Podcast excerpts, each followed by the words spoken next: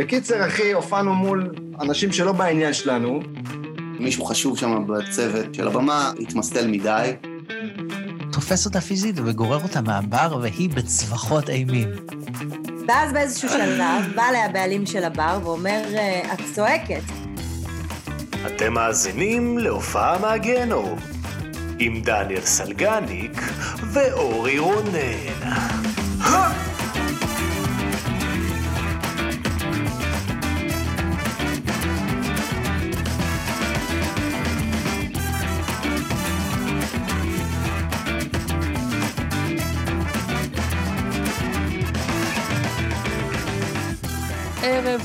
בוקר טוב, אחר צהריים לפני טובים, ברוכים הבאים לעוד פרק של הופעה מהגיהנום.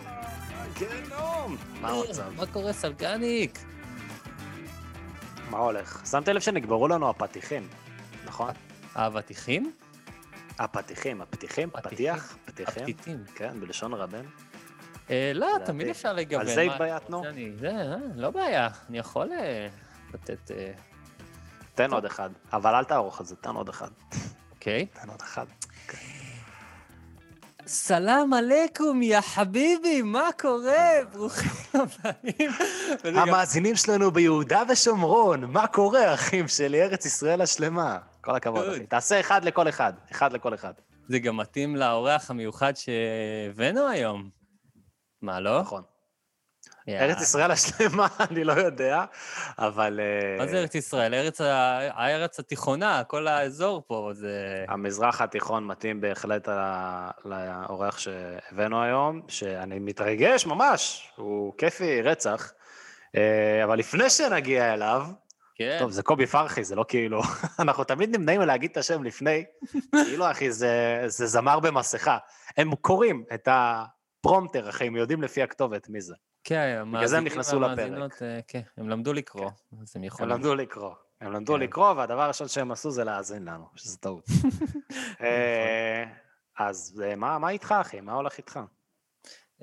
בסדר, בסדר, אני אני באתי ככה מוכן ומזומן, לובש שחור לכבוד האורח, כי זה מת על היום. אה, ולי לי יש הופעה מהחינמון לספר, מה יש לך? הופה. יש לי את היכולת להקשיב. באמת? לא. יש. אבל אוקיי. תספר. אבל רגע, לא הבאתי את ה... את הזה, ואני עם תחתונים, אז את שנייה. המרץ'? אה? אוקיי. את המרץ', את ה... רגע, אני אלך עם סג- עם כרית, שלא יראו לי. חברים, מי שמאזין לנו בספוטיפיי ורוצה לראות את הסחורה, להיכנס ל-onlyfans.com/slash הופעה מהגיהנום. לא אורי. מוכן לעשות, אורי מוכן לעשות הרבה בשביל מעט. אוקיי. יס, יס. אוקיי, אז אה, אתם זוכרים פרק 13, לא למר, כפרה עליהם, אה, שבסוף הפרק הם אמרו את, ה, את הלוח הופעות שלהם, ואז כזה אני נכון. אמרתי, אה, באר שבע, ואז אה, הם הזמינו אותי להופעה בבאר שבע, אז נכנסתי חינם, רגע, ואז הייתה הופעה, רגע, פעם ראשונה שהייתי שם. האמת. מה? אני קוטע אותך. אתה פשוט, אה, בשביל זה אנחנו קיימים כאילו, יא בן זונה, כדי שתוכל ללכת להופעות בחינם, עכשיו אני מבין את זה. זה לא הופעה מהחינמון, אחי, זו הופעה מהפודקאסט, יא בן זונה. מה, אתה יוצא עם אה, שקיות מתנה מהפודקאסט הזה? כמו. מסיבת יום הולדת, אחי. ספונסרים עוד אין לנו, לפחות אה, נתחיל לחסוך כסף מלקנות כרטיסים, לא? לא ככה. אוקיי, סליחה, אתה צודק, תמשיך. צריך להתפרנס איכשהו. קיצור, אה, אחי, אז אה, וואי, היה בן זונה, אה, כאילו, המקום עצמו, זאפה, הוא קצת כבד, I tell you the truth, הוא כאילו, כולם כזה צריכים לשבת, וזה כזה כמו מסעדה, וכאילו, לא למרס, זה הכי כזה לקום ולרקוד ולעשות את כל המובס של יעל, ומהבחינה הזאת היה קצת כזה, ככה רשמי מדי, אבל המוזיקה הייתה מדהימה, הסאונד היה טוב, אה, היה מרגש לראות אותם בהופעה, זה כאילו אה, ממש כיף. ואגב, כאילו, מאז הפרק בנות עוקבות של עולמר שהתחילו לעקוב אחריי, וכשהעליתי סטורי שולחים לי כזה, יואו, I'm so jealous, I want to see them too, כאילו, אחי, בנות מטורקיה, ואז אחת דיברה איתי מאזרבייג'אן או משהו כזה, איך שקוראים לארץ הזאת, ממש כאילו. אזרבייג'אן? כן, כן, כן. היא דיברה אה, איתך רק בגלל שהיא ראתה ש- שיעל עוקבת אחריך? לא, היא ראתה בטח את כל הסטוריז שלי מאותו שבוע עם יעל, עם לא. ממ, איזה מטורף, איזה מעריצים אדוקים יש להם, אחי. כן, בעיקר מעריצות. כמו שהם אמרו גם בפרק, יש להם כאילו, נראה לי יותר כן. מעריצות ממעריצים. כן. וזהו, ואז אחרי ההופעה באתי אליהם לבקסטייג', וכמובן אה, לבקסטייג'. היי, הופעה מהגיהנום בקסטייג'. אה, בואו לקבוצה. ונכנסתי וזה, וצחוקים והכל, ואז אה, קניתי כמובן את האלבום שיצא לפני הקורונה, חדש הופה. כאילו, הופה. המושלם הזה, ואז ביקשתי מיעל שתכתוב לי הקדשה. אז אני ציפיתי כזה לאורי החמוד, אה, זה זה זה, יעל ולא למרש. ואז זה כאילו, אני כאילו על הבמה, והיא כזה כותבת וחושבת וכותבת, ואני כאילו, מה, יש blackout, יעל? קוראים לי אורי? כאילו, לא הבנתי למה זה לוקח לה כל כך הרבה זמן. בקיצור, המדהימה הזאת, המלאכית הזאת, כתבה לי חמשיר. רגע, לא? רגע, לא רואים בגלל האור, אחי.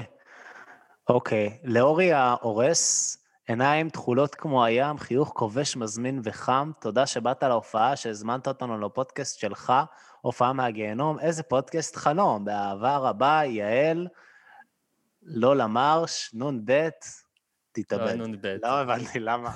לא למרש. קיצר, איזה חמוד זה היה.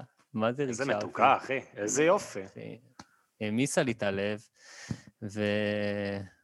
וזהו, זהו, היה ממש כיף. וזו ההופעה מהחינמון שלי.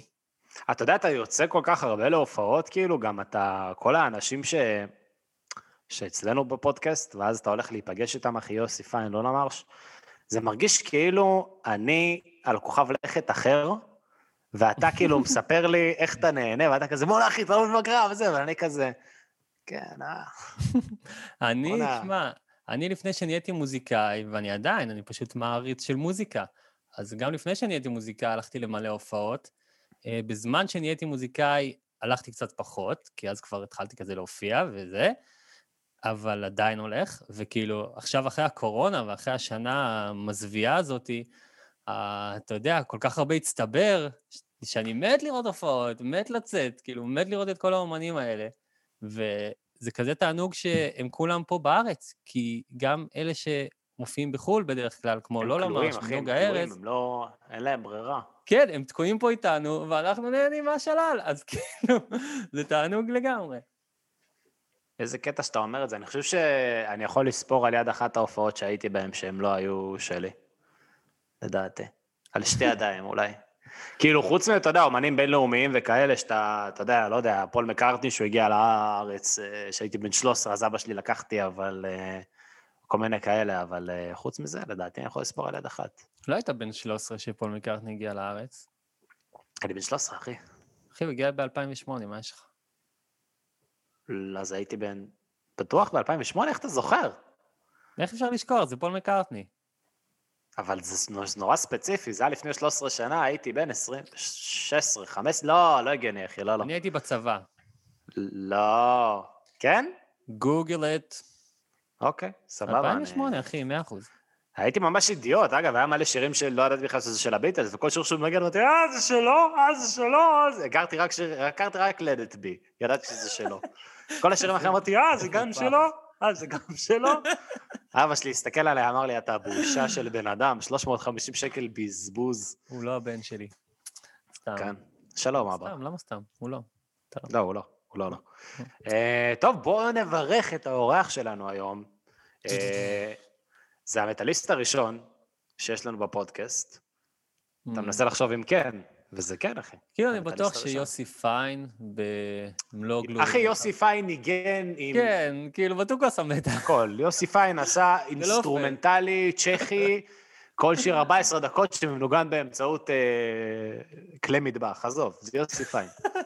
אבל הוא המטאליסט, קובי פרחי מ Orphaned Land, הוא המטאליסט הראשון שלנו אה, בפודקאסט, ויש המון המון מה לדבר איתו, אחי, הוא עושה מלא דברים מגניבים, ועזוב שהלהקה שלו היא מטורפת ויופיע בכל העולם, יש להם מלא מעריצים מוסלמים, יש להם מעריצים שישבו בכלא, אה, בגלל שהם הקשיבו לשירים שלהם, זה דברים מטורפים, באמת. מטורף. אה, בטח יש לו הופעות אה, פסיכיות, אחי, מהגיהנום.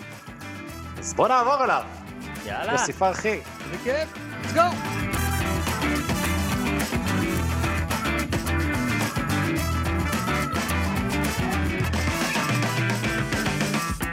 מה הולך? הכל טוב?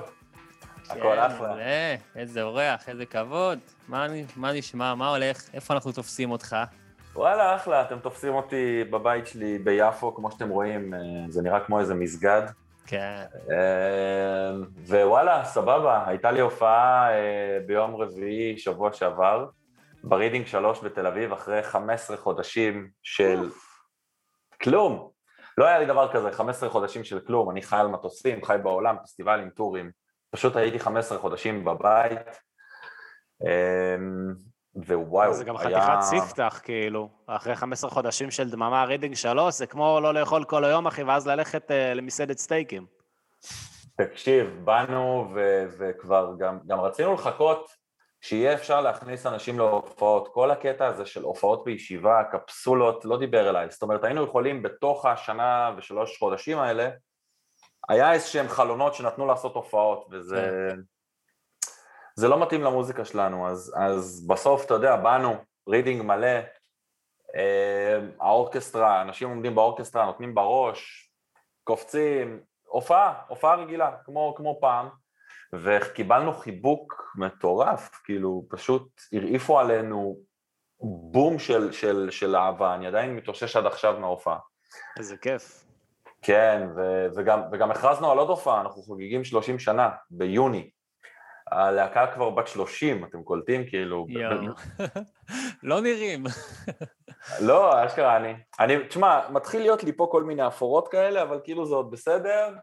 אחי, אני- אתה לא יודע כמה גברים בגיל שלך עכשיו מקנאים בך, אז כאילו כן. באמת. בוא נראה כמה בדיחות אבא יש לך במהלך הפודקאסט, אחי, ולפי זה יודעים את השנים של הבן אדם. כמו טבעות בגזע של עץ, אחי. לגמרי, לגמרי. אה, יש לי, אתם יודעים, חברים לכיתה, חברים מהשכונה, שאיבדו את השערות, או שהם כבר אפורים לגמרי, אז אני צריך להגיד תודה לאבא ואמא על הגנים, ועל המוזיקה, ועל החיים בדרכים, growling זכינו. שומר אותך צעיר, אחי. ו growling זה נוסחה לחיי נצח. רגע, אז בוא, בוא שנייה נדבר באמת, אתה אמרת לפני רגע שאתה רגיל לחיות במטוסים, אה, שאתה רגיל, אתם רגילים להופיע המון המון בחו"ל, יש לכם קהל ענק בחו"ל, אתם להקת המטאל הישראלית הכי מצליחה בעולם, אחי, שזה מגניב ביותר. אה, איך, איך אתם שומרים על, בקשר עם, ה, עם הקהל שלכם, במיוחד עם הקהל המוסלמי, שתכף אנחנו גם נדבר עליו, שזה mind fuck רציני. אה, כל הקטע שאתה יודע, מהפכת האינטרנט הפכה את הכל לנגיש יותר ומתקשר יותר. אה, ככה שמענו שיש לנו מעריצים במדינות ערב. אתה יודע, בשנת 2000 קיבלתי מייל. כן, רציתי לה- להגיד לך את כן, הסיפור. דבר, אז. אז כאילו, אם, אם, אם לא היה את המייל הזה, אז איך הייתי שומע מהבן אדם הזה? אתה יודע, מכתבים הוא לא יכול לשלוח, אה, לטלפן אליי הוא לא יכל בזמנו, והמייל נתן לך פתאום את האפשרות אה, לכתוב למישהו באיראן, למרות שאין יחסים דיפלומטיים. אז האינטרנט פתח את כל הדבר הזה. אתם יודעים, אנחנו עכשיו ברמדאן נגיד, אז התחיל הרמדאן, אז איחלנו אה, בפייסבוק שלנו, נגיד אנחנו מאחלים רמדאן קרים למעריצים המוסלמים, אתה רואה? פשוט מאות תגובות ואלפי לייקים, והאינטרנט הוא מתנה, בקטע הזה האינטרנט זה מתנה, ממש ככה. אה, אתה יכול לספר קצת את הסיפור על המייל? כי אני ראיתי את זה פשוט הכי... כן. כן. לטובת מי שעוד לא מכיר. כן. אז, אז הסיפור מתחיל בזה שהלהקה לא פעילה.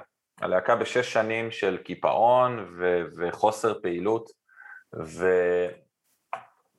ואני יושב בבית, לי אז גרתי בפלורנטין, אני מקבל אימייל, ת- אמ, השנה היא 2000, השנה היא 2000, או 2001. עכשיו תדמיינו ש-2000-2001 זה אומר, יש אינטרנט, אין פייסבוק, אין social media ברמת אה, טוויטר או וואטסאפ, כן, זה לא קיים. לא קיים, יש אינטרנט ויש אימייל, אז אני מקבל אימייל ויש קובץ וידאו. Uh, במייל מישהו אומר, היי קובי, I'm your fan from Jordan, and I love your band and I have a gift for you. חשבתי שזה וירוס. כאילו יש קובץ, קובץ כזה מצורף, כאילו, אבל אמרתי, הוא בכל זאת אמר, היי קובי, הפנייה הייתה אישית, כן. בוא נפ- בוא נפתח את הוידאו, מה יכול להיות? אה, אני פותח את הוידאו ואני רואה, אני לא רואה את הפנים שלו, זאת אומרת, אני ממש רואה כאילו ככה, ו- ויש לו שרוול שמכסה את החולצה, ואז הוא מרים את השר... אני שומע מוזיקה שלנו ברקע, הוא מרים את השרוול, ואז אני רואה שיש לו את הלוגו, בדיוק כזה, זה הלוגו הישן שלנו, יש לו את הלוגו של הלהקה מקועקע על היד. מי שרק שומע בספוטיפיי, קובי מצביע על הלוגו של הלהקה שמקועקע על היד שלו. ואני באותו רגע שאני רואה את זה, שתבינו, הלהקה לא פעילה. אה, אני, עד לאותו רגע גם הלהקה הופיעה רק בישראל, זאת אומרת עד שנת 2000 הופענו רק בישראל במועדון הרוקסן המיתולוגי, עוד איזה יציאה פה ושם, אבל לא באמת. יצאנו החוצה למרות שהוצאנו אלבומים ובחברה בחו"ל והכל. אז אני נשען אחורה ואני אומר לעצמי, רגע, מה, מה ראיתי עכשיו? כאילו, מה, מה, מה, מה זאת אומרת? לא הבנתי. ראיתי עכשיו ערבי מוסלמי שקעקע, לא לבש חולצה טישרט או רשם שלט, או- קעקוע, הוא קעקע את הלוגו של הלהקה הישראלית שלי על היד שלו, ואתה פסיכי. יודע, זה לא אוהד, תנסה להגיד לאוהד מכבי לשים חולצה של הפועל. זה לא יקרה, זאת אומרת, אז קעקוע, וזה לא, וזה לא כדורגל בכלל, זה, זה, זה. יותר. כן. זה, זה מדינות ומלחמות וקורבנות וכאילו... והדבר הזה פשוט אה, אה, הפך אותי, אני התקשרתי ללהקה ואמרתי להם, אתם חייבים לבוא אליי לראות משהו. ואז לא היינו פעילים, פשוט הגיעו אליי, קבענו איזה יום, שבוע אחרי זה, אמרתי להם, בואו אליי לבירה. רוצה לדבר איתכם על משהו, והם פשוט באו, שמתי להם את הקטע הזה, ומאותו רגע הלהקה התאחדה. זאת אומרת, זה היה הדבר ש... יואו. כן, זה מדהים. אז זה איחד אותנו, ו- ומאז לא הורדנו את הרגל מהגז. זאת אומרת, זה היה הקטליזטור המעריץ. זה כאילו הקלישאה שהלהקה זה המעריצים שלה, ושהאמן הוא שום דבר בלי הקהל שלו. זה, זה ממש זה, זו הוכחה ממש. כאילו... מה שאתה לא יודע זה שהזמנו את המעריץ היום, והקעקוע הוא בעצם חינה. אז יוסוף. בוא... לא, איזה סיפור לא. מגניב, אחי. איזה סיפור מטורף. פגשתם אותו, פגשתם אותו גם במציאות, בהופעות, לא? בטורקיה או משהו. כן, כשעשינו הופעת קאמבק, אז, אז הוא, הוא הגיע להופעת קאמבק, אה, הוא גם, הוא גם, הוא הרי ממש הרגיש, ה, ה, הוא היה, ה, ה, אתה יודע, המנוע שאיחד אותנו, זאת אומרת, אז הוא בא להופעה, ואז בהופעה הוא בכלל סיפר לי שמדובר על תופעה, שוב, אין פייסבוק, אין כלום, אז אני לא יודע, הוא אמר לי, תקשיב, בוא, אתה רואה את זה, זה בכלל מלבנון, יש לו גם קעקוע שלכם. וזה מדובאי, יש לו גם קעקוע שלכם. אמרתי לו, מאיפה אתה מכיר אותם? הוא אמר לי, בוא, אנחנו ערבים, מתקשרים, מטאל וזה, אנחנו מוצאים אחד את השני, והנה. ואז הוא הביא לי ספר, שבספר בכלל אה, מסופר על מעריץ שלנו, מוסלמי, שנזרק לכלא במצרים, אה, בגלל שהוא שמע שיר שלנו, ואז אתה קולט, מה, אתה פתאום יושב בטורקיה ואתה אומר, רגע, רגע, שלושה מוסלמים ממדינות שונות עם קעקוע שלנו, ערבי מצרי נזרק לכלא, ואני בכלל, הלהקה שלי לא הייתה קיימת, זאת אומרת, אתה לא קולט את הכוח שיש לזה. זה כמו שאני עד היום, אני עולה על הבמה ונגיד מגיע המון קהל לראות הופעה שלנו ואני לא מבין על מה המהומה, כי אני חי עם עצמי וסובל את עצמי ולא סובל את עצמי, ואתה לא מבין על מה המהומה, אז כאילו אתה לא מבין כאילו, מה זאת אומרת, כאילו, בגללי, הלהקה שלי, כאילו, אתה לא מצליח לתפוס את זה, עד היום ברמה מסוימת אתה לא תופס את זה, כאילו, כן. גדול, גדול ממני. מה הסיפור הכי משוגע ששמעת שקשור למעריץ מוסלמי שלכם? כאילו, אני מנסה לחשוב אם אפשר להתעלות על זה שמישהו נשלח לכלא כן, בגלל שהוא הקשיב למוזיקה שלכם. די- שמענו את הסיפור המשוגע עכשיו, סלקן. רגע, תן לו הזדמנות. הכי משוגע, הכי משוגע זה בהחלט המעריץ שנכנס לכלא ושאני יושב בטורקיה ומעריץ עם קעקוע שלנו מירדן, מראה לי את זה בתוך ספר של אימאם. אני יכול להביא את הספר אם אתם רוצים, הוא איפשהו פה בבית. אמ, אבל אה, יש לנו אינסוף, היום, היום כבר מדובר בתופעה של עשרות אלפי מעריצים אה, מהעולם הערבי.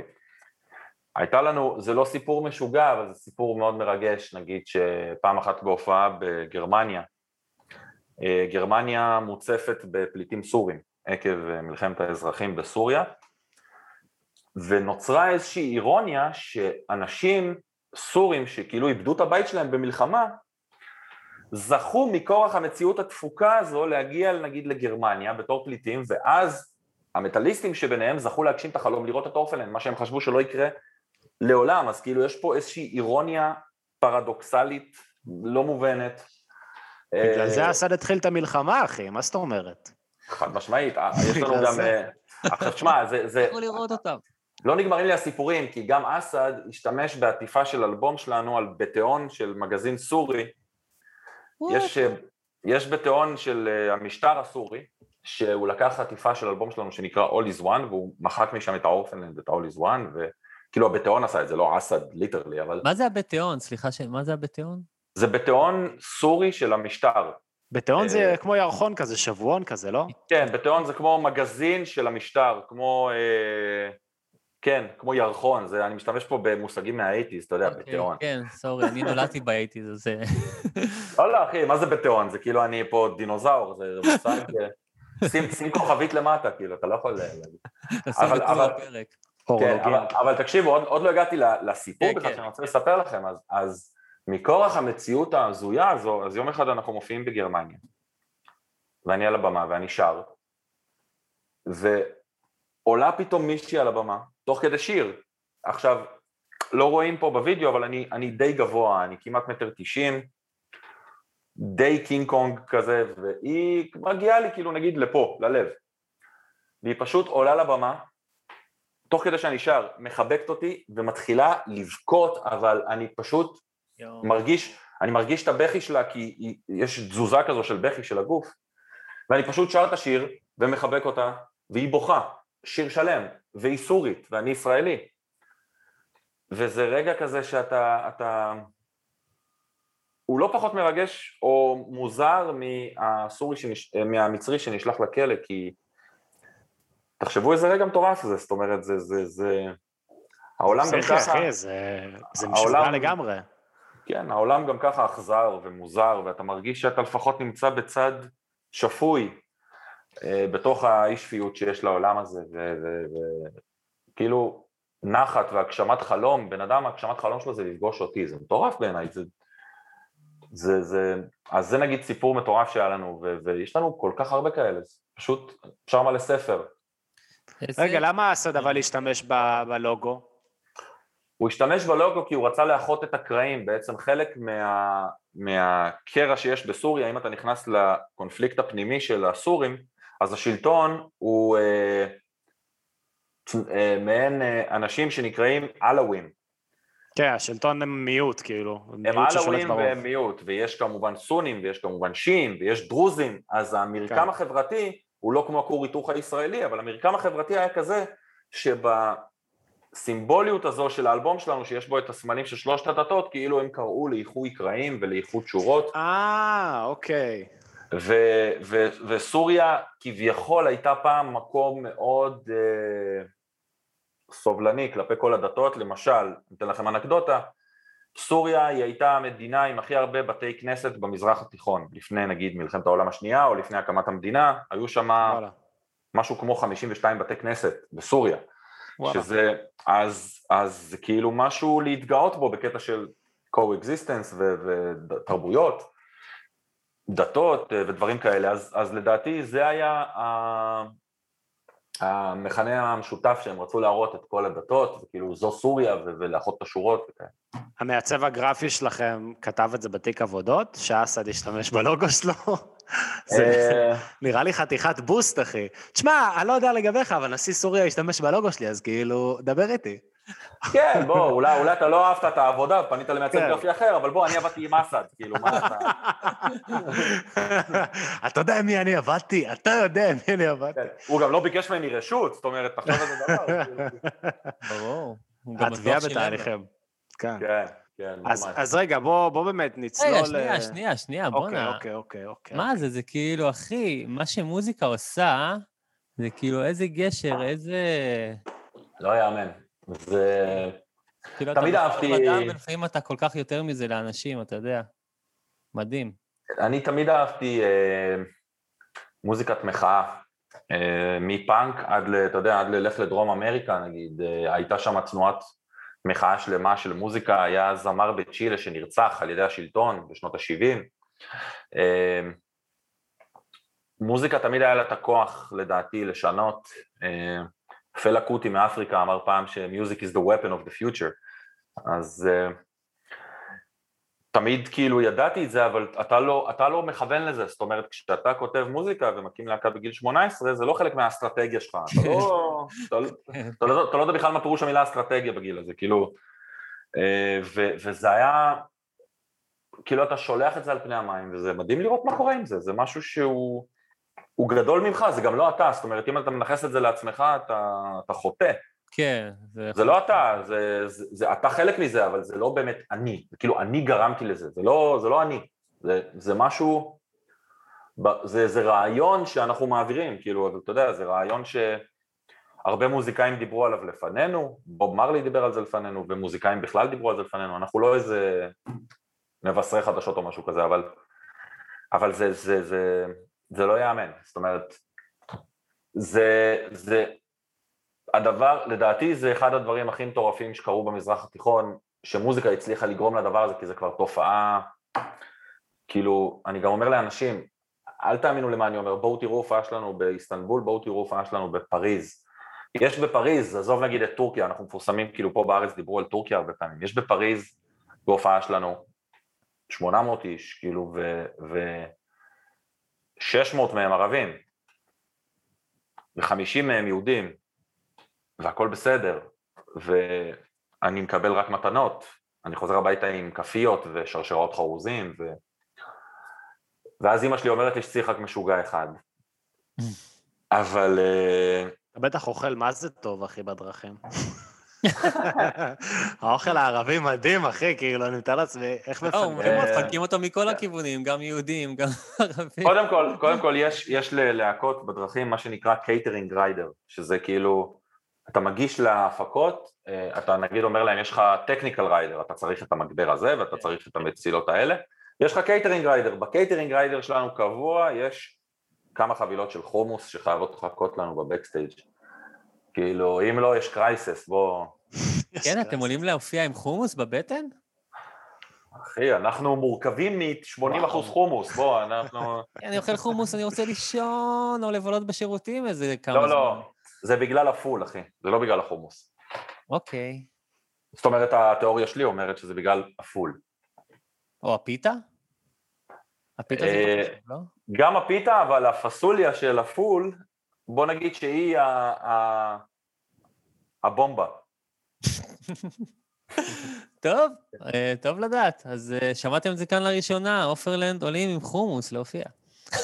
כן, כן. זה כאילו, הסקופ. אנשים הולכים לקחת. את זה. רגע, רגע. אבל כן, אבל תאכלו כאילו שמונה שעות לפני ההופעה, לא לפני העלייה לבמה, כאילו, בוא... אה, אוקיי, אז זה מה שלא הבנתי. כי אמרת רייטינג, קייטרינג rider, אז אמרתי ל backstage אתה רוצה את זה, לא?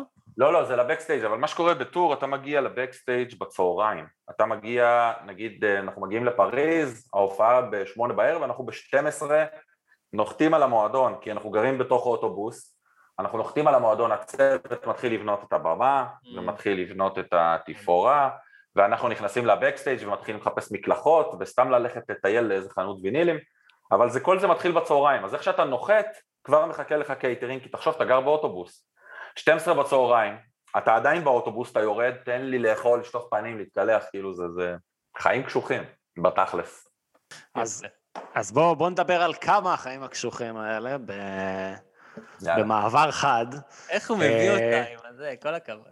האמת, האמת שזה זה גם נורא עניין אותי לשמוע את ההופעות אה, הביזריות, המוזרות, המחורבנות, הגרועות, המצחיקות שלכם, כי יש לכם פינה כל כך מיוחדת, אחי. אני כל הזמן, אנחנו מארחים פה כל הזמן אומנים, ואני כל פעם אומר לעצמי כמה אפשר לחדש. אבל כל אומן כאילו מביא את ה... אתה יודע, את הבומבה שלו, את הפינה, את הנישה שלו. אז אה, דבר אלינו. תראה, אני רוצה לספר לכם על הופעה שהייתה לנו פעם במרסיי, בצרפת. לא קשור הפעם למעריצים ממדינות ערב, לא קשור לסוריה, לא קשור לשום דבר מזרח תיכוני. יאללה. אנחנו, אנחנו מגיעים למרסיי, וכמו שאמרתי, האוטובוס מגיע בצהריים, ואז אנחנו מתחילים לפרק את כל ה... כאילו הצוות שלנו מתחיל לפרק את כל הטריילר ואת כל הציוד ואת הכל, רק מה, אין חשמל בבלוק. כל הבלוק של המועדון והמגורים מסביב, אין חשמל, כמו הפסקת חשמל. טוב, הפסקת חשמל, אבל צהריים. החשמל בטח יחזור, אתה יודע, לנו יש הפסקות חשמל. חוזר אחרי שעה, שעתיים. בינתיים שמים את ה... בינתיים מרכיבים, שמים את המגברים, מרכיבים את התופים, הכל וזה. טוב, עובר שעתיים, שלוש, ארבע, אין חשמל, כאילו. אנחנו מתקרבים לשעה שצריך לפתוח את הדלתות, והקהל כבר uh, מתחיל להתגודד בחוץ. אין חשמל, לא עשינו סאונד צ'ק בכלל, כאילו, אין כלום, אין, אין מנורה במועדון דולקת, כאילו. וואי. מגיעה השעה של הדלתות, הקהל כבר בחוץ, אנחנו דוחים את ההופעה בחצי שעה, דוחים את ההופעה בשעה. אין חשמל, כאילו מהרגע שבאנו בצהריים עד הערב, אין, לא חוזר החשמל. אנחנו קולטים שאין אין, אין הופעה, כאילו, ההופעה הולכת להתבטל. עכשיו, אנשים באו, אתם יודעים, אירופה זה לא כמו ישראל. בישראל אתה נוסע מירושלים לתל אביב, אתה נוסע מתל אביב לצמח. אנשים נסעו 350 קילומטר, 540 קילומטר, כל מיני מקומות הם נסעו בשביל לבוא להופעה הזו ולראות אותנו. מה עושים, מה עושים, מה עושים? אמרנו, טוב, אין מה לעשות. תפסו, היה לנו, אנחנו בדרך כלל עם גיטרות חשמליות, אבל היה לנו גם בוזוקי איתנו. אז אמרתי לגיטריסט שלנו, דאז יוסי, אחי, תפוס את הבוזוקי, יוסי סאסי? יוסי סאסי. אמרתי לו, תפוס את הבוזוקי, ולמתופף אמרתי לו, תפוס, לא יודע מה, משהו של מים, גלון, משהו שאתה יכול לתופף עליו על הברכיים, ואנחנו יוצאים החוצה לכל הקהל, ואנחנו דופקים להם הופעה אקוסטית ברחוב. ככה, עם, אה. עם, עם גיטרה ואתה מתופף על הברכיים, כאילו. יצאנו החוצה. Good evening, ladies and gentlemen. We are so sorry the electricity is not working, but we are going to play to you a street show down here in the middle of the street. Everybody please sit down, כולם התיישבו, וכאילו באמצע סמטה בכביש מחוץ למועדון, כשמהחלונות של הבתים אתה קולט אנשים יוצאים כאילו להסתכל מהחלונות. יואו. דפקנו הופעת רחוב, כאילו, ו... ו... עכשיו, מה מוזר? אני לא זוכר שום הופעה אחרת מהסיבוב הופעות, כי ההופעות הרגילות, המדהימות, עם החשמל, זה כאילו הדבר שאני לא זוכר, אני זוכר את הפאק הזה שגרם להופעה הזו להיות אחת ההופעות הבלתי נשכחות בהיסטוריה. וזה פשוט, עד היום זוכרים את ההופעה הזו, ושתבינו, יש, יש לנו גם דוכן מרץ' כאילו ב, בכל ההופעות. אני חושב שזו הייתה ההופעה עם המכירות הכי גדולות של המרץ' אה, בטור. זה לא ההופעה. הכי גדולה, זאת אומרת מרסיי היא לא ההופעה הכי גדולה בטור, כי יש נגיד קהל יותר בלונדון, יש קהל יותר בפריז, יש קהל יותר בכל עיר ראשית, אבל דווקא במרסיי מכירות המרץ' היו, אני חושב כל אחד קנה שם משהו מהמרץ' ולא רק דבר אחד. כאילו כאות הערכה לזה שיצאנו, ואז אז ההופעה הזו הפכה להיות אחת ההופעות הבלתי נשכחות בחיינו. כמה אנשים היו שם? אני חושב שהיו שם 300 איש, משהו כזה. וואו, אחי, זו חתיכת הופעת רחוב. כן, הם לא חסמו איזה כביש? כאילו, היה מקום לכולם? זה, לא, הכ- הכביש, הכביש נחסם, אבל זה כאילו היה כזה ב... ב זה כאילו היה כזה כביש סמטה כזה, מעין נווה צדק כזה, משהו נורא צר כזה, ופשוט אה. מכונית עוברת רואה, היא לא חייבת להיכנס לכביש הזה, זה לא איזה ציר, כן. כאילו, כזה... טוב. וגם, וגם לא הייתה שם תנועה, פשוט כאילו, אני אומר לכם, אנשים מהחלונות יצאו, זה היה פסטורלי ביזארי. כן. טוב, התחלנו בהופעה מהגיהנום שהפכה להיות אה, הופעה מגן עדן. איזה משוגע. ממש. יפה. ממש, ממש, ממש ככה. ממש ככה, ואתה... היינו יכולים גם לא לעשות את זה, זאת אומרת, זה היה כל כך קרוב מ... יש לך את כל ההצדקה להגיד, טוב, אין חשמל, אני הולך לישון, מה כן. לעשות? אבל דווקא התושייה הזו לחשוב מה לעשות מייצרת פתאום משהו שהוא בלתי נשכח, כאילו, אתה יודע, בדיעבד, חבל שלא צילמו את זה, יש, יש, אה, שהביסטי בויז אה, צילמו DVD בעבר, אז איך הם צילמו אותו? הם חילקו מצלמות ל-15 אנשים בקהל, למעריצים שלהם, והם צילמו את ה-DVD. עכשיו תחשבו איזה רעיון גאוני זה.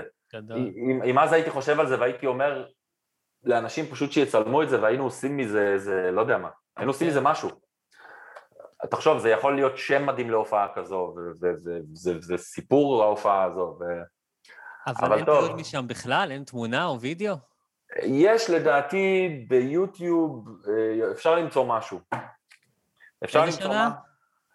אולי 2012, 13, 11, אולי ננסה 2001. למצוא, ננסה למצוא, אחי, לבקסטייג', לבקסטייג'. בשביל זה לקבוצה- אתם פה. קבוצה כן. אקסקלוסיבית שלנו, של הבקסטייג'. יש לנו חבר'ה שמוצאים דברים באינטרנט מהר מאוד.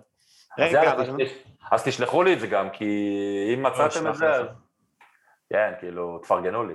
בדרך. רגע, כן, אבל מעניין אותי, מעניין אותי, כאילו האנרגיה, השינוי גם באנרגיה, כי ברגע שמגיעים זה הופעת מטאל, מגיעים 300 חבר'ה, הם באים, אחי, לדפוק את הראש, הם באים, אתה יודע, לקפוץ, כאילו, בהופעת מטאל, גיטרות חשמליות, תופים, אה!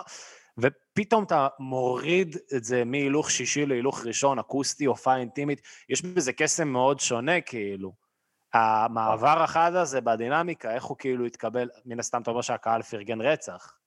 הוא התקבל מדהים, כי, כי בלית ברירה אנשים הבינו ש, ש... או שאין הופעה, או שיש את הדבר הזה שיצאו אלינו לרחוב, ויש לנו משהו שהוא כל כך שונה מכל הופעה אחרת של הלהקה, אז אנחנו בעצם אולי מרוויחים פה משהו, שנוצר כמו יש מאין כזה, כאילו זה... מרוויחים סיפור, אחי, מה שקרה, הם הם מרוויחים- סיפור. הם מרוויחים סיפור, הם חלק מהסיפור. כן, כן, הם חלק מהסיפור, הם יכולים לספר, אה, כל אחד יכול לספר הייתי בהופעה, אבל הם יכולים נכון. לספר פה בוא תשמע מה קרה בהופעה, כאילו אז, בדיוק. אתה לא מבין מה קרה, אחי. כן, אז זה מה שהופך את זה להיות כאילו וואו, אני ממש כאילו בלתי נשכח ב- ב- בקטע הזה, וזו זו אחת ההופעות הבלתי נשכחות, באמת. איזה מגניב. הנה סוף סוף סיפור בלי מעריצים ממדינות ערב, אתם רואים? אוקיי, היה שם, רק צרפתים. גדול. ומה מה עוד הכנת לנו? אה, אז אה, סיפרתי לכם על המעריצה מסוריה, שחיבקה אותי. אה, יום אחד היינו אמורים להופיע בפסטיבל מאוד גדול בצרפת בשם הלפסט. ולפני ההופעה כותבת לי, זה היה בתקופת האביב הערבי, משהו כזה. כותבת לי מישהי מלבנון ואומרת לי, אני רקדנית בטן, ואני רוצה לרקוד איתכם בהופעה. עכשיו, זה דבר שקורה כמעט בכל מדינה שאנחנו מגיעים, כותבת לנו, או כותבות לנו רקדניות, ורוצות, ורוצות לעלות אה, לרקוד איתנו בהופעה, זה קרה בפורטוגל, זה קרה במקסיקו, זה קרה בברזיל, זה קרה בטורקיה כמובן, זה פשוט קורה במלא מקומות. אה, ואנחנו בטח, היא אומרת אוקיי, אבל רגע, אני רוצה גם שנניף את הדגלים של לבנון וישראל. אז אמרתי לה, תראי, לנו זה יהיה מדהים, כי uh, לנו יהיה יחסי ציבור, ויכתבו עלינו בעיתון ויראו את זה בטלוויזיה, אבל uh, מה יהיה איתך? כאילו, בוא, את רוצה להניף דגל ישראל? כאילו, את, א', את אישה, ובמקומות האלה, אם בכלל בעולם מעמד האישה נמצא במלחמה ובבעיה, אז מה קורה שם? כאילו, ואני לא חושב שזה רעיון טוב, ולא...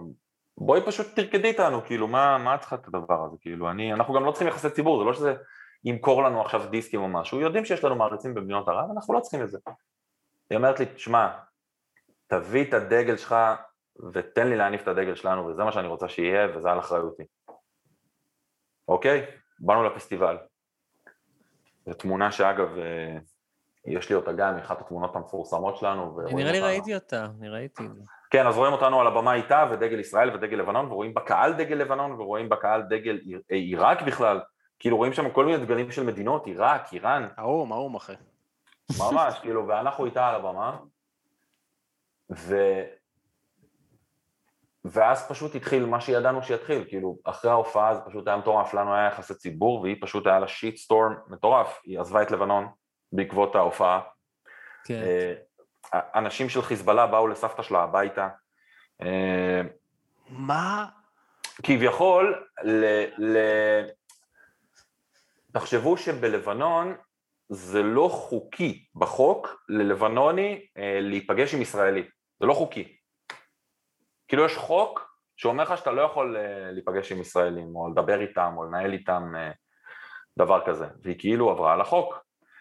ואז אתה רואה ביוטיוב, היה לנו וידאו ממש כאילו שאנחנו עושים של ההופעה איתה וזה, ואז אתה רואה מישהו עשה העתקה של הוידאו, ופתאום אתה קולט לוידאו יש כותרת בערבית, ופתאום יש לו איזה 50 אלף צפיות ורק תגובות בערבית, ואז אתה מתחיל לתרגם שם חלק מהתגובות, ואתה קולט שפשוט, וואו, וואו, איזה תגובות. היא סוכנת של המוסד, הם סוכנים של המוסד, היא שכבה עם כולם, והם כולם מהמוסד. כאילו, רפש, רפש, רפש, אתה... אתה כאילו חי מצד אחד את התקווה, אבל אתה גם כאילו מצד שני רואה כמה גדולה שטיפת המוח והשנאה עדיין באזור שלנו. זאת אומרת, גם אם אנחנו מחוללים נס או משהו יפה, השנאה פה היא עדיין המנוע הכי חזק. ו... ובאמת, אני אחר כך עוד ניסיתי כמה פעמים להביא אותה גם לתל אביב. אמרתי לה, בואי תופיעי איתנו בתל אביב, גם, גם היא הייתה כל כך אמיצה, אמרתי לה, בואי תופיעי בתל אביב, את תראי, את עולה על הבמה, את תקבלי רבע שעה מחיאות כפיים, נצטרך לעבור אחד אחד להפסיק את המחיאות כפיים, כאילו, כי פשוט לא יפסיקו למחוא לך כפיים. והיא פשוט, מאז אה, לא, לא הסכימה לבוא לתל אביב, גם, גם בני משפחה פשוט, היא, היא, אולי היא הייתה באה, אבל בני משפחה פשוט ביקשו ממנה, תקשיבו, אני, אני מתחננת בפנייך, כאילו, חלאס עם השטויות האלה, וכאילו בסוף ירצחו אותנו וזה, ו, ואנחנו בקשר עד היום, אבל... אה, היא כאילו גרה בגרמניה? לא, היא גרה באייבורי קוסט. אה, חוף השנהב? כן, באפריקה, תודה, אשכרה. סרגני. כן, שזה משהו גם כן קצת צרפתי. אה, כן, נכון, זו הייתה קולוניה של צרפת פעם. כן, אז היא יודעת צרפתית, אז היא, היא גרה שם. ואני חושב ש... אני לא יודע אם היא חזרה כבר מאז ללבנון, אני יודע שהיא תקופה מאוד ארוכה לא חזרה ללבנון, ולדעתי טוב שכך. בדוק. אה, ובדיעבד אני הייתי צריך להתעקש שהיא לא תעשה את זה, אבל, אבל אז אתה מבין שכאילו זה קורה בעוד הופעות, כי אתה מגיע לעוד הופעה, אני עובר לסיפור הבא, אוקיי. אה, גם כן קשור ללבנון. 2016 הייתה אולימפיאדה, ובאולימפיאדה, אני לא זוכר אם אתם אה, זוכרים, אבל חיפוש מהיר בגוגל שם אתכם על כתבה שהייתה תקרית בין המשלחת הישראלית והלבנונית, שהלבנונים לא הסכימו שהישראלים יעלו איתם על האוטובוס. הם חסמו את הדלת ולא נתנו לישראלים לעלות על האוטובוס, שתחשבו, זה אוטובוס של ההפקה, זה לא אוטובוס של הלבנונים. הם לא נתנו להם לעלות על האוטובוס. באותו יום שזה קורה אנחנו מופיעים בגרמניה בפסטיבל ואקן ומולי עומדים ישראלים עם שתי דגלי ישראל ולידם לבנונים עם שתי דגלי לבנון והם מחזיקים ביחד את הדגלים זאת אומרת הם כאילו עומדים הם היו יכולים הם היו יכולים לצורך העניין הלבנונים היו יכולים לעמוד שם והישראלים היו יכולים לעמוד שם. זה אולם של פסטיבל זה כאילו הם היו יכולים לעמוד 100 מטר אחד מהשני. לא הם עומדים מולי בשורה הראשונה ביחד עם ארבע דגלים. שתיים של ישראל שתיים של לבנון והם מחזיקים אותם ביחד כן חוקי לא חוקי. לא מעניין אותם, וזה מה שקורה שם, ואז, ואז אתם קולטים מה קורה למחרת. יש שני סיפורים, יש את הסיפור של האולימפיאדה ויש את הסיפור שלנו. הסיפור של האולימפיאדה והסקנדל שם פותח כל מהדורת חדשות, כל כותרת של עיתון, כל אה, מהדורת רדיו, זה פשוט, מדברים על זה בכנסת, מדברים על זה בישיבת ממשלה, מדברים על זה בכל מקום. הסיפור שלנו, הסיפור של התקווה, של האומץ, של ה... בוא נקבל את הלבנונים ואת הישראלים האלה, מניפים ביחד את הדגלים, זה מקבל איזה רבע עמוד בסוף העיתון, ואתה גם צריך להגיד תודה כמובן. אז זה, עכשיו, אני לא מחפש את הכותרת הראשית, או אני לא מאלה שמתוסכלים, וואי, לא משמיעים אותי בגלגלצ, יואו, תראה, לא, לא סיפרו את זה. אבל זה פשוט, מס, זה מספר סיפור בעצמו. הדבר הזה מספר סיפור על, על הטרגדיה שיש למקום הזה והתקשורת שבוחרת תמיד לספר את החדשות הרעות ואת הסיפורים הרעים ואת ה, את החוסר תקווה ואת הייאוש מאשר את התקווה ואת ה, את האור. וזה הסיפור, זה הסיפור של המזרח התיכון, זה הסיפור של העולם ושל תקשורת uh, בכלל. וזה רק דוגמה אחת למה קורה באותו יום. עכשיו זה תמיד סימבולי, כי זה תמיד קורה באותו יום, זה כאילו... באותו יום קרו שני הדברים האלה באולימפיאדה ובהופעה שלנו. קודם כל, בתור איש תקשורת, אחי, אני יכול להגיד לך שבתור מישהו בברנז'ה, אני יכול להגיד לך ש... אין מה לעשות, באמת, אתה יודע, מספרים לך את זה בשיעור הראשון בבית ספר לתקשורת, שהיה פעם עיתון שהיה נקרא חדשות טובות, והוא החזיק חודש, כי אף אחד לא רצה לקרוא אותו. וחדשות שליליות תמיד, אתה יודע, תופסות יותר מחדשות אה, חיוביות, אבל כן. זה, זה הדעה הרווחת, אבל זה לא בהכרח נכון, כי הרבה פעמים נגד ידיעות מאוד חיוביות גורמות לאנשים להתגייס, ואתה יודע, וגם תשמע, מצד השני, מה שמשפיע זה גם הקבוצות אינטרס. ברגע שיש לך פה, אחי, משהו שלילי שמערב שתי מדינות, אז מי יקפוץ על הסירה? פוליטיקאים קיצוניים, קבוצות שנאה, אתה יודע, מי שיכול להתסיס ולהרוויח מזה הון פוליטי, במשהו חיובי, אין לך מי שירוויח מזה, חוץ מכולם, תכלס, אבל... נכון. זה נכון, אה, אתה מזכיר לי גם שלמדתי פעם את הקטע הזה שנגיד אתה לוקח את הכותרת של העיתון, אז היא תמיד אדומה, היא תמיד שחורה, נכון, כדי למשוך וב, אותך. ובראש השנה היא פתאום כחולה. נכון. ובפסח כחול, הסכם שלום, כחול, מים, שטוף את הפנים, תירגע, חוץ מזה אדום, אדום, שחור, שחור, אדום, אדום, שחור, שחור. ו...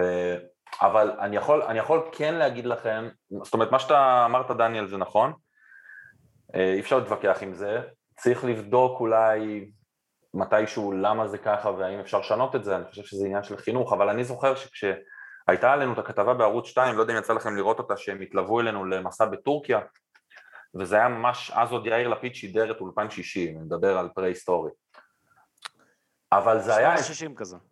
כזה, כן, טרום, קום המדינה כזה, בן גוריון עמידת ראש. כן. אז אה, זה היה 20 דקות כתבה בליל שישי, זאת אומרת כאילו כל המדינה ראתה את זה. עכשיו עזבו את העובדה שלא יכולתי ללכת ברחוב שבועיים אחרי זה, אבל כשהלכתי ברחוב, המאות או אלפי פעמים שעצרו אותי אנשים, והתגובה שלהם הייתה כאילו הם כל כך היו צריכים את הסיפור הזה. אתה מבין מה אני מתכוון? כאילו, הם כל כך היו צריכים תודה על התקווה, תודה, יואו, איזה כיף היה לראות את הסיפור הזה, וואי, אני לא מאמין שדבר כזה קיים, נתתם לי כוח. אלפי תגובות כאלה קיבלתי, אז, אז, אז אני אומר שיכול להיות שמה שאתה אומר, דניאל, על, על התקשורת הוא נכון, אבל אולי קצת פרופורציה דווקא לדחוף איזה, לא יודע מה, 20% סיפורים של תקווה. כאילו, לשמר איזושהי תקווה בתוך ייאוש, לעשות איזשהו יחס מסוים, גם היה מוכר, כי אני אומר לכם, אני שבועיים לא יכולתי להסתובב ברחוב, זה היה כאילו פשוט... שמע, יש ויש, אני לא, לא מייצג את כל התקשורת, אבל אה, יש, יש ויש, וזה באמת גם תלוי בעורך, וזה, אתה יודע, תלוי מן הסתם ב- בסגל עצמו ובערוץ, אה, אבל זה, זה איזושהי תפיסה שהיא היא קצת מיושנת, עדיין יש מקומות שמחזיקים בה, אבל הרבה פעמים גם רואים מצד שני, יש לך קמפיינים, אתה יודע, כל פעם נגיד שיש לך איזה קמפיין אחי לגיוס נגיד אה, תרומות של מוח עצם, הייתה איזה בחורה, אני לא יודע אם אתה זוכר, לפני כמה שנים בישראל, והמשפחה שלי יצאה בשבילה לתרומות במוח עצם, והם גייסו איזה, לא יודע, על מאות אלפי, עשרות אלפי אנשים, זה שטף את המדינה, היה על זה כתבות בכל מקום, וזה משהו מאוד חיובי, ש... אתה יודע, הביא רייטינג לערוץ, הוא הרוויח מזה, והיא מן הסתם בסופו של דבר גם הרוויחה מזה, כי לפי מה שאני זוכר, אני מקווה שאני זוכר את הסוף נכון, היא כן קיבלה איזו תרומה, אני לא זוכר אם זה היה מהארץ, אולי זה היה בסוף מארצות הברית, אבל זה, זה, זה כן, זה, זה קורה, כאילו החיוביות ששמים, כן אנשים. ש, אנשים ששמים להם מול הפנים את הרצון לתרום או לעזור או את החיוביות, הם, הם, הם נרתמים, זאת אומרת, הם פשוט עבדים של מה ישימו להם מול העיניים, אבל ברגע ש... אתה יודע, אתה הולך אחורה, אבל קח את הסיפור של אה, שירה איסקוב. נכון, אה, היא, היא גם, לדעתי גם, גם עבורה גייסו יותר ממיליון שקל. נכון, נכון. אה, ו, ואז אתה קולט שהרוח האנושית כן רוצה לעשות טוב, כן רוצה, אני זוכר שתרמו לילדים בסוריה, אני זוכר ש... תמיד תורמים, זאת אומרת, ה- האנושות, אנשים. כן, האנשים, מה בסופו. של, בסופו של דבר יש לנו את היצר לשמוע חדשות רעות או להציץ או זה, אבל גם יש לנו את היצר הטוב, זאת אומרת, שני הדברים קיימים בנו, ואולי יום אחד אה, לא כל כך נתעניין בחדשות כאלה רעות, ואני אני הייתי שמח לצרוך. אני הייתי, כן, אני כל הייתי שמח. הקורונה זה כאילו, אתה יודע, אחרי חודש, חודש וחצי, אתה מבין, טוב, למה אני רואה את החרא הזה? אתה יודע מה, בוא, בוא, נגיד, בוא נגיד דבר אחר, אורי, תאר לך שבאותו יום שהיה את התקרית באולימפיאדה, אז היו שמים לצד הכתבה הזו את הסיפור שלנו, היו מראים שני סיפורים על ישראל ולבנון, הרי זה שני סיפורים שקרו באותו יום, זה הדבר הכי יפה ושהכי ימכור אפילו את העיתון, דניאל, תקן אותי אם אני טועה, להראות את שני הסיפורים האלה, זאת אומרת, אני מסכים איתך, אבל זה שוב העניין, העניין של קבוצות אינטרס, גם א', אל תשכח, אחי, ש... א' או ב', אני לא יודע איפה אני, אבל אל תשכח שהסיפור של האולימפיאדה הוא יותר מרכזי, כי זה, אולימפיאדה זה אירוע עולמי. ההופעה שלכם, זה מגניב שזה קורה שם בטירוף, אבל זה לא אירוע שכאילו כן, יש לו, אתה יודע, מיליוני צופים כמו האולימפיאדה, ואין לך קבוצות אינטרס כמו באולימפיאדה, או- פוליטיקאים משני הצדדים, גם לבנונים, גם ישראלים לא אבל... רק זה, לא רק זה, אתה גם מוציא את האולימפיאדה די אה, מאפנה, כאילו, נכון, נכון. בגלל, במיוחד גם שזה קורה, אתה מבין, באולימפיאדה, שזה כאילו אירוע עולמי, אבל אני כן חושב שבשנים האחרונות כן יש איזושהי... יש כל מיני פינות, נגיד סתם יש בוויינט, אני עובד במיינט, כאילו שזה המקומונים שלהם, ויש בוויינט איזושהי אה, מהדורה של חדשות טובות עם אחד הכתבים המובילים שם, שזה מגניב, ויש לך כל מיני ערוצי יוטיוב כאלה שגם עושים מהדורות של חדשות טובות, וזה גם תופס של מיליוני צפיות. אה, לא יודע, נראה לי שאנחנו, אני רוצה לקוות שאנחנו על הדרך הנכונה, אין לי מושג. אבל בדיוק בקטע הזה דווקא עניין אותי לשאול אותך, האם הגיעו אליך, כל מיני ארגונים של שיתופי פעולה, נגיד ממדינות ערב, פנו אליכם, אה, לא יודע, מלבנון, מסוריה, דווקא ממדינות אויבות, אם בכלל זה, זה משהו שקיים, שאפשרי. תראה, מטאל כמטאל הוא דבר בעייתי במדינות ערב. עוד לפני שאתה נכנס לאורפנלנד ולבעייתיות של ישראלי, ציוני אה, ויהודי. אה, תיקח מדינה כמו מצרים, לא הייתה בה הופעת מטאל, כמעט הייתה הופעה של ספלטורה במצרים והיא בוטלה. היו קצת, היו קצת הופעות אה, בלבנון, כן היו. היו הופעות בדובאי, כי דובאי היא די מרכז אה, מסחרי כזה, ויש לנו כבר, אגב, יש שתי הצעות להופיע בדובאי, אנחנו רק מחכים שיוסרו הגבלות ולבוא לתת את זה ביג טיים. אז אתם הולכים להופיע בדובאי? יש לנו שתי הצעות, אה, אז אה, כן, זה עניין של טיימינג, מתי, אבל בהחלט, בהחלט. דובאי, ניסו להביא אותנו לבחריין, עוד לפני שהיה את הנורמליזציה. וואו, וואו, מה אתה אומר על זה, אומר אדם? כן, אנחנו, תראה, העניין הוא שאנחנו באמת, יש לנו שם קהל שמעריץ אותנו, זאת אומרת, אה, מעבר לסקופ, או הנה זמר מישראל ויש עכשיו נורמליזציה, יש לנו קהל שם שהיה מגיע להופעות שלנו בטורקיה, כאילו מבחריין או מסעודיה והמקומות האלה. אה, וזה רק שאלה של זמן, אנחנו בסוף אה, נעשה את זה, אבל מצרים, אני פעם, עוד לפני שהפכתי לאבא, היום אני כבר אבא, אבל פעם עוד שהייתי משוגע וחשבתי שאני צ'ה גווארה, אז uh, עשינו איזה פול בדף שלנו, האם כדאי להופיע במצרים או לא, ושאלנו מצרים, מעריצים מצרים, אז 80% מהמעריצים אמרו יואו זה החלום שלנו, יואו בבקשה תבואו, תבואו לאן שאתם רוצים, תבואו לסיני, תבואו לשארם, תבואו לקהיר, לאן שאתם רוצים, ו-20% אמרו שלא תעיזו להגיע למצרים, כאילו, וחבל לכם על הזמן מה יקרה. ואז אתה קולט, כאילו, וואו, איזה באסה, נגיד זה 100 אנשים, 80 מהם, כאילו, זה החלום שלהם, ו-20, כאילו, אתה מבין כמה מיעוט לפעמים הורס, או תמיד. מה, זה 20 אחוז אבל ממעריצים שלכם, בעמוד שלכם, או סתם... זה 20 אחוז, בוא נגיד, מטאליסטים במצרים. עכשיו, תחשבו, יש לנו הערצה מטורפת במדינות ערב, אבל יש גם מן הסתם אנשים שזה לא הקטע שלהם.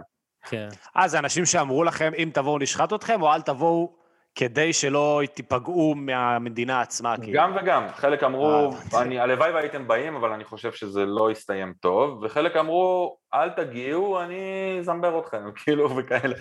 אז, אז אתה, אתה מבין, יש, תראה, מספיק שאתה מטאליסט מצרי, אבל אבא שלך אה, הוא, אה, לא יודע מה, לחם נגד ישראל, או סבא שלו מת במלחמה נגד ישראל, והדרך לשם סלולה לאין מצב שאני אשמע את הלהקה הזו, לא משנה מה. אתה יודע, זה, יש, קיצונים יש הרי בכל uh, זרם, וגם עם כל ההערצה לנו, יש גם אנשים שלא סובלים אותנו, או, או אנחנו ישראלים עדיין בסוף היום, והם לא מוכנים, אז... אז... יש קולות שאתם מקבלים מ- מישראל, קולות נגד מישראל? יש המון קולות נגד מישראל, יש uh, קיצונים בכל מקום, אז הרבה פעמים אומרים לנו שאנחנו מתרפסים בפני ערבים, או שאנחנו שמאלנים, מה שזה לא נכון אגב, אבל... אבל תמיד מנסים לשים אותך בקופסה, וכשאתה בלהקה, במיוחד כמו אורפנלנד, אתה קולט, אה, איזה קטע, בשביל הערבים האלה אני ציוני, ובשביל הישראלים האלה אני שמאלני. ואז, ואז אתה מבין שאתה בעצם אותו דבר שמסתכלים עליו במשקפיים שונות, וזה נראה הפוך. זה נורא מעניין ברמה פילוסופית, כאילו... כן, ממש. כי ברגע שאתה מוזיקאי, אז יש לך את הפריבילגיה שיהיה לך קהל מכל ה... תבוא להופעה שלנו נגיד בתל אביב. אתה תראה אנשים עם כיפות סרוגות, אתה תראה דוסים, היו אפילו דוסים כאלה, אתה תראה... כמו בקליפ שלכם, לכו לראות את הקליפ, איך הוא נקרא? נכון, נכון, Like Orpheus.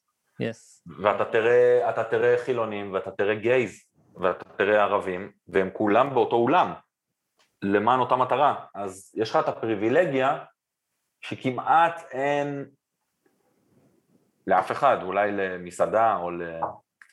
יש כוח כזה למוזיקה, כאילו, אתה יודע, כולם אוהבים את פינק uh, פלויד. אפילו למסעדה אין, אחי. מסעדה, אתה יודע, היא חייבת להיות כשרה, או שהיא חייבת כן. להגיש את האוכל הזה, או ש...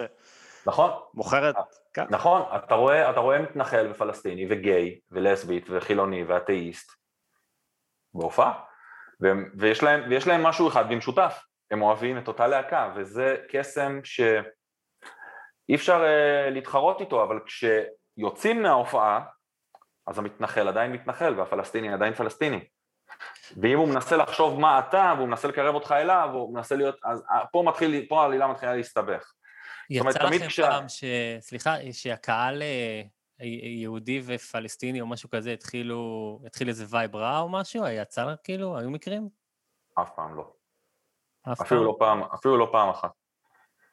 אפילו לא פעם אחת, אני לא זוכר אה, מקרה כזה, כי הקהל שבא להופעה שלנו, אני חושב שהוא הוא מתחבר לרעיון אחר, אה, ולא היה עוד איזשהו פרובוקטור או משהו כזה, ואני חושב שהוא לא היה מקבל אה, מקום, כאילו, כי...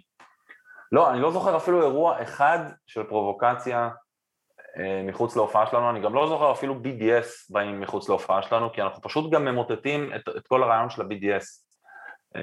פשוט מפרקים אותו לגזרים, אז אני לא זוכר שום דבר כזה, מלבד הופעות כמו, בטח ראיתם את הוידאו שאני שואל, אה, אתה מתופף שלי, אתה מכיר את הוידאו הזה שאני אומר לו, רוצה לטרף שיש פה מעריצים מסוריה? כן, ואז אני... אז כאילו, הוידאו הזה הוא אחד, אבל זה קורה בכל הופעה, זה קורה בברלין, זה קורה בפריז. היהודים מרימים את הידיים, המוסלמים מרימים את הידיים, אני לפעמים שואל, אם יש גייז בקהל, הם גם מרימים את הידיים. ואני אומר להם, תראו איזה קטע, כולכם אוהבים את הלהקה שלנו. יש ביניכם משהו כן במשותף, יש, יש לכם משהו שדווקא אתם אוהבים את הלהקה הזו, ו- ו- ואנשים אחרים לא, אז תקלטו איזה קטע, יש משהו שאתם דומים בו.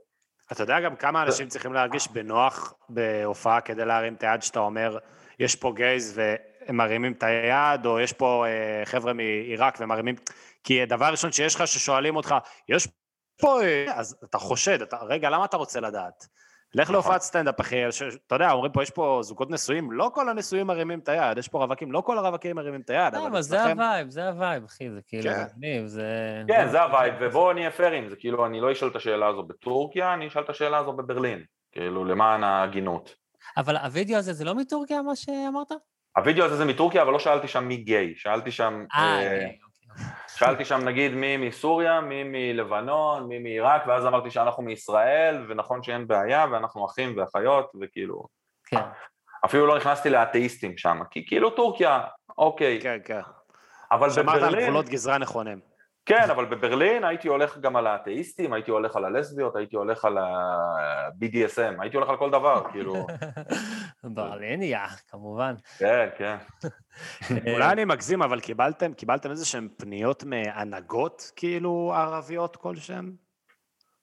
קיבלנו בטורקיה שלושה פרסים לשלום, שונים. פעם אחת זה היה, ב... על זה. פעם אחת זה היה באוניברסיטה, ש... תחשבו, כאילו הדיקן אה, ביקש מה... מהסטודנטים לבחור למי הם היו נותנים פרס לשלום. עכשיו, היה להם מגוון אופציות והם איכשהו בחרו אותנו, הסטודנטים הטורקים, ואז הגענו לשם והדיקן, או הוא היה יושב ראש הדסק של המזרח התיכון, לא יודע, משהו כזה, הוא פשוט העניק לנו כזה גביע, כאילו יש לי אותו, הוא פה בחדר אמבטיה שלי, כאילו, ו- אתה צריך להביא את הספר, אחי, ואל תשכח את גם... הספר, את הגביע, כן, והכל, אגב, הכל נמצא באמבטיה שירותים, כי כאילו, יש לי, יש לי באמבטיה ובשירותים, יש לי אלבום זהב, אה, שלושה פרסים לשלום, הכל, זה, החדר, זה אלי. ההולו... למה מה דווקא בשירותים, אבל זה עוזר לך לחרבן? למה ספציפית בשירותים? לא, לא, זה גם, זה גם לא השירותים שאני, זה כאילו שירותי אורחים כאלה, אז אני, אני בקושי משתמש בהם, אבל הופה. זה כאילו, זה כאילו, בכל מקום אחר, אם אתה תולה את זה, אתה כאילו כזה נותן מסר שאתה מת על עצמך, אתה מבין מה אני מתכוון? אה, יפה, בואנה, אהבתי את הכיוון. כאילו, זה חדר כזה, שים שם, כאילו. כן. כאילו שהאורחים, האורחים נכנסים אה, להשתין, אז כאילו, זה שם. אני מציע שנחכה לסוף. הפרק, ובסוף תקפוץ איזה קטנה לשירותי אורחים. אין בעיה. יאללה, בואו ליוטיוב, מה שנקרא. תגיד לי, מתי אני אלך יביד? מה עם אה, הופעות מהגיהנום, שקצת נחזור לזה? מה אתם אומרים? היו לי מלא הופעות. מעניינות. יאללה, תן לנו איזה משהו שהשתבש. אוקיי. אנחנו שמענו פה סיפורים, אחי, על ההיסטור. אה, יוסי פיין אה, היה מעורב עם מאפיה יוונית. יוונית. לא למר שהיה לה... אה, כמעט מתה, אחי, כן. מהרעלת אלכוהול או משהו. לא, גם אלכוהול וגם התחשמלות כמעט, ביום הכי חם בגרמניה. נכון, נכון. טוב, יש לי, יש לי כמה סיפורים כאלה. אה, בואו נתחיל מסיפור מטורקיה. אוקיי. אה, בטורקיה אנחנו נמצאים באיזה מועדון dungeon כזה, כאילו, אבל dungeon, אני מדבר איתכם, אני עומד על הבמה, ומסביבי אנשים דופקים את הראש על הבמה, מעליי יש מרפסת, כולם דופקים את הראש, זה קטן, 150 איש, וכולם כזה מסובבים את השיער, כאילו, מהגיהנום. רק זה כבר מהגיהנום. עכשיו, ב, ב, לפני ההופעה, המפיק הלך להביא לנו איזה שווארמה מאיזשהו מקום,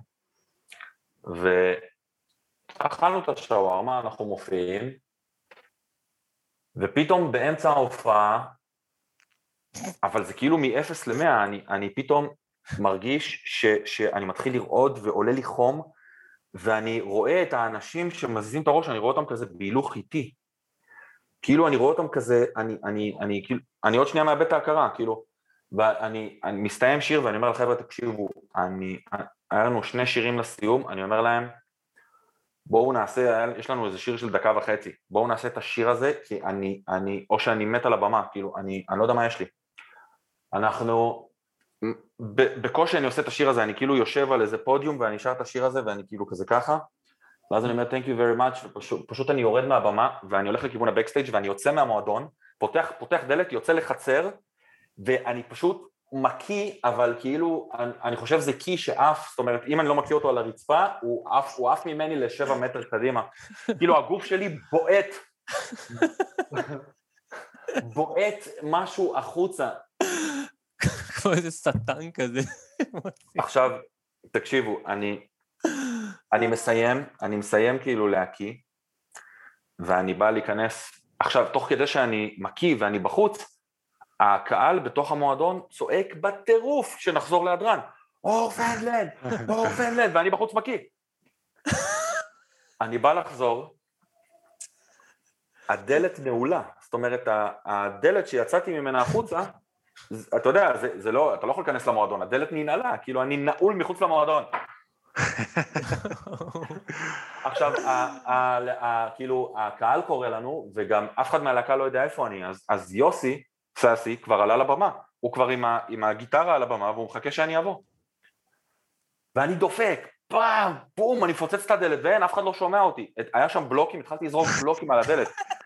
בום, פשוט זורק בלוקים על... לא, אתה לא יודע מה לעשות, אתה נעול מחוץ למועדון והקהל קורא לך. ואז איזה מישהו, מרוב שזרקתי בלוקים, פתאום איזה מישהו כזה פותח את הדלת, אתה יודע, מוציא את הראש כזה, מה, מה קורה פה לזה? זוז, כן, פשוט אני נכנס פנימה. ואז סיימנו את ההופעה, ואתה פשוט, אין לאף אחד מושג מה עבר עליך, כאילו, אתה, אתה... אבל הרגע הזה שאתה כמעט מקיא על הבמה, או שאתה מת על הבמה, זה, זה, זה נוראי, וואי. זה רגע נוראי, ו, ויש לפעמים, יש המון הופעות כאלה מהגיהנום, זה לא מתחרי, הסיפורים הבאים לא יתחרו עם המאפיה היוונית או עם הדברים האחרים שסיפרתם לי, אבל יש אתה מגיע לפעמים למועדונים, אתה מופיע בערים גדולות, ואז בטור צריך לעבור באיזשהו מסלול. ובמסלול הזה יש 500 קילומטר, ויש איזו עיירה באמצע שמציע לך לעשות שם הופעה ל-80 אנשים, אבל הם ייתנו לך אוכל, הם ייתנו לך קייטרינג, הם ייתנו לך מקלחת, ושווה לעשות את ההופעה הזו ברמה כלכלית של ה tour. אבל אז אתה מגיע לאיזה מועדון, שהוא נורא קשה. למשל, הבמה נורא קשה. האקוסטיקה שלו נורא קשה, אתה עומד והתופים, המצ... המצילה נגיד נמצאת פה. אוי. אז שיר אה, אחד, שיר אחד, שתיים, שלוש, בשיר הרביעי אתה חירש, אתה חירש. עכשיו, אתה, אתה שר, אתה, אתה, אתה לא מצליח לשמוע את הטון של השיר בכלל. אתה, אז יש לך שירים שאתה פשוט כאילו שר, ואז השיר ממשיך לנגן ואתה כזה... מה, מה, מה זה? כאילו, מה קורה פה? אתה פשוט לא מבין, אתה פשוט לא מבין מה קורה. אתה עם מוניטורים או אינרים? אני אולד סקול, אני מוניטורים, אה. ולכן אה, אה, סיפורים כאלה קרו לי, ועוד זה מטאל, זאת אומרת, אתה יודע, זה לא ג'אז. לא, מטאל זה קשוח, אחי, אתה חייב לשמוע את עצמך. כאילו, זה כל כן. מכה, הסט אומר איה, איה, אאו. אני פתאום נזכר. כי מאחורי מתופף של מטאל, או לפני מתופף של מטאל, לא יצא לי להיות. וואי, אורי, אתה פשוט, אתה באיזשהו שלב, אתה לא שומע, אתה לא שומע, איבדת את זה. ואז אתה יורד מהבמה ואתה אומר כאילו, זה, זה מה זה, זה אחד הדברים הכי מבאסים בעולם, לרדת מהבמה וכאילו להגיד וואי זה היה כל כך גרוע, זה כאילו אין, אין דבר יותר מבאס מזה, כי, כי אתה גם ככה חי בדרכים, אתה חי באוטובוס, אתה אוכל אה, לא יודע מה, אתה מתקלח בכל מיני בקסטייג'ים אה, מוזרים, יש מים חמים, אין מים חמים, יש פה שערה של ביצה של מישהו, כל מיני שטויות כאלה כאילו שאתה צריך להתמודד איתן. ואז אתה אומר, לפחות בערב יש לי הופעה, ובהופעה הזו מגיע קהל שלי, וזה הקתרזיס שלי של היום הזה. ואז ההופעה היא פשוט, אתה יורד חירש, אתה לא שומע כלום. ו- וזה מביא אותי לעוד סיפור שקרה לי פעם בהופעה ב... בברזיל. בברזיל, okay. ההבדלי שעות והג'טלג והשמונת אלפים שעות טיסה איבדו לנו את הלאגג' וכאילו אתה מגיע לברזיל גמור ואתה עולה להופיע אחרי יומיים שלא החלפת תחתונים כי אין לך בכלל את הלאגג' אתה רק עושה את התנועה הראשונה שלך על הבמה, אתה יודע, יש לנו קטעים שאנחנו לפעמים עושים לקהל, היי, היי, אתה רק עושה את התנועה הזו, נתפס לך הגב התחתון, כאילו... ואז, ואז אתה פשוט מסתובב כל ההופעה ככה, אתה לא, אתה, הציר של הראש שלך לא מסתובב, אתה כאילו מסתובב כל הגוף, ואז יש איזה, יש איזה קטע שבשיר מסוים, אני ויוסי, יש לנו כאילו נקודות מסוימות שאנחנו עושים דברים מסוימים, יש כאלה דברים בהופעות, ללהקות, כאילו בנקודה הזו אנחנו הולכים לשם, אנחנו חוזרים לפה, יש קיואים כאלה. אז יש איזושהי נקודה שאנחנו באיזשהו שיר, אנחנו כאילו קופצים, אני ויוסי, וכאילו יורדים כזה על ארבע ואני עושה ככה. דפקתי את הקפיצה הזאת תוך כדי שאני כל כך עייף, וכאילו עם הגב תפוס, ופשוט דפקתי שם גלבה, פשוט התרסקתי על הבמה, כאילו, פשוט אתה קולט אותי, כאילו עושה את התרגיל הזה, פשוט אתה קולט בן אדם שרוע, פשוט כאילו, בן אדם, ששת אלפים איש בקהל ואתה פשוט מרוח על במה. כמה? וואי. כמה? ש- כאילו זה ששת אלפים, אתה יודע, פסטיבל, זה כאילו... נראה לי אבל קהל של מטאל עף על זה, אחי, כאילו, זה עוד יותר מטריף אותו. אתה נפלת, אתה קם, יד אחת, רואים לך את העצם, אחי, הפיקה של ברך היא בעקב, הם כזה, זה. כן, ברור, ברור. קהל אם אתה של ממשיך לוחמים, לשיר של בלי ויקינגים, שן אחי. ו- ויורד לך דם, בטח, זה כאילו... אתה מנהיג במלחמה, בטח. כן, איזה בטח, אבל. אבל זה, אבל זה, כן, זה, כאילו, ואז אתה קולט, שמע, אם אתה תעשה ביוטיוב את הנפילות שיש לאקסל רוז מגאנז אנד רוזס, או לדייב גרול, כולנו ראינו איפה הוא שבר את היד. כן. כן, גל- גלבות, גלבות, אה, את הרגל, נכון. אז גלבות זה חלק מהמקצוע, כאילו, אין מה לעשות. קורה לכולם, אה? כן, כן. מגניב, אחי. זה לא נגמר, אתם יודעים, יש הופעות שהופעתי חולה, יש... אה, כאילו, אתה יודע, אתה, אתה מופיע ואתה אתה, אתה, אתה אשכרה חולה, אז יש לך כאילו מאחוריה, זה סיפורים גם מגעילים. תחשבו, הקהל יוצא מהבית לראות הופעה שלכם, והוא לא מעניין אותו עכשיו שאתה חולה, הוא שילם כרטיס, הוא רוצה, הוא בא להופעה. כן. אז אתה, מה אתה עושה? אוקיי, אני חולה מת, אני מת לישון במיטה, אבל לא, אני עולה להופיע. עכשיו, אתה מנוזל, אתה משתעל, ואתה מלא בלך. אז אתה שר, אתה שר שיר, ואתה, כשאתה שר את השיר אתה בראש עושה חישובים, מתי אני מסיים את המשפט ויש לי מר, מרווח עד למשפט הבא, ושם אני יכול להשתעל. אתה כאילו עושה חישובים כאלה בשביל, בשביל לשיר ולהשתעל ושהשיעול לא יפריע לשיר, וזה לפני שאני מספר שיש לך דלי מאחורי המגבר, ששם אתה הולך ומוריד את אסמכתות שלך, כאילו, של כל הלכה. זה חכם. אז פעם, אז פעם ב- בהופעה אתה כזה מסתובב לקהל, אתה עושה כזה, אוסף את כל זה, הולך מאחורה לדלי וכזה מוריד, פו, רק המתופף רואה. רק המתופף- או המקהלה, היה לנו מקהלה בטור הזה של אה, אה. זמרות, והם התרשמו מאוד אה, מה- מהדבר הזה.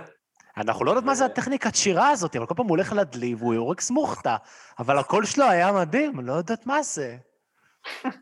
תגיד, קובי. היה לכם איזו הופעה שהקהל עלה לבמה לרקוד איתכם משהו כזה, או איזה. משהו מטורף כזה שהיה? ברור, ברור, אנחנו בהרבה מההופעות מעלים את הקהל לבמה יזום כאילו, או אתה יודע, ממש מושכים אנשים שיקפצו, ובטח, זה חלק מה, מההופעה, נגיד בהופעות בישראל, בסוף ההופעה, בשיר נורה אל נורה, אנחנו מעלים את כל הילדים, יש לנו תמיד בהופעה איזה 30 ילדים, אנחנו מעלים את כל הילדים לבמה, וככה נגמרת ההופעה שאנחנו קופצים איתם, כאילו עם כל הילדים ועם כל הקהל, כל המקום כל. הכל הילדים קופצים רוקדים.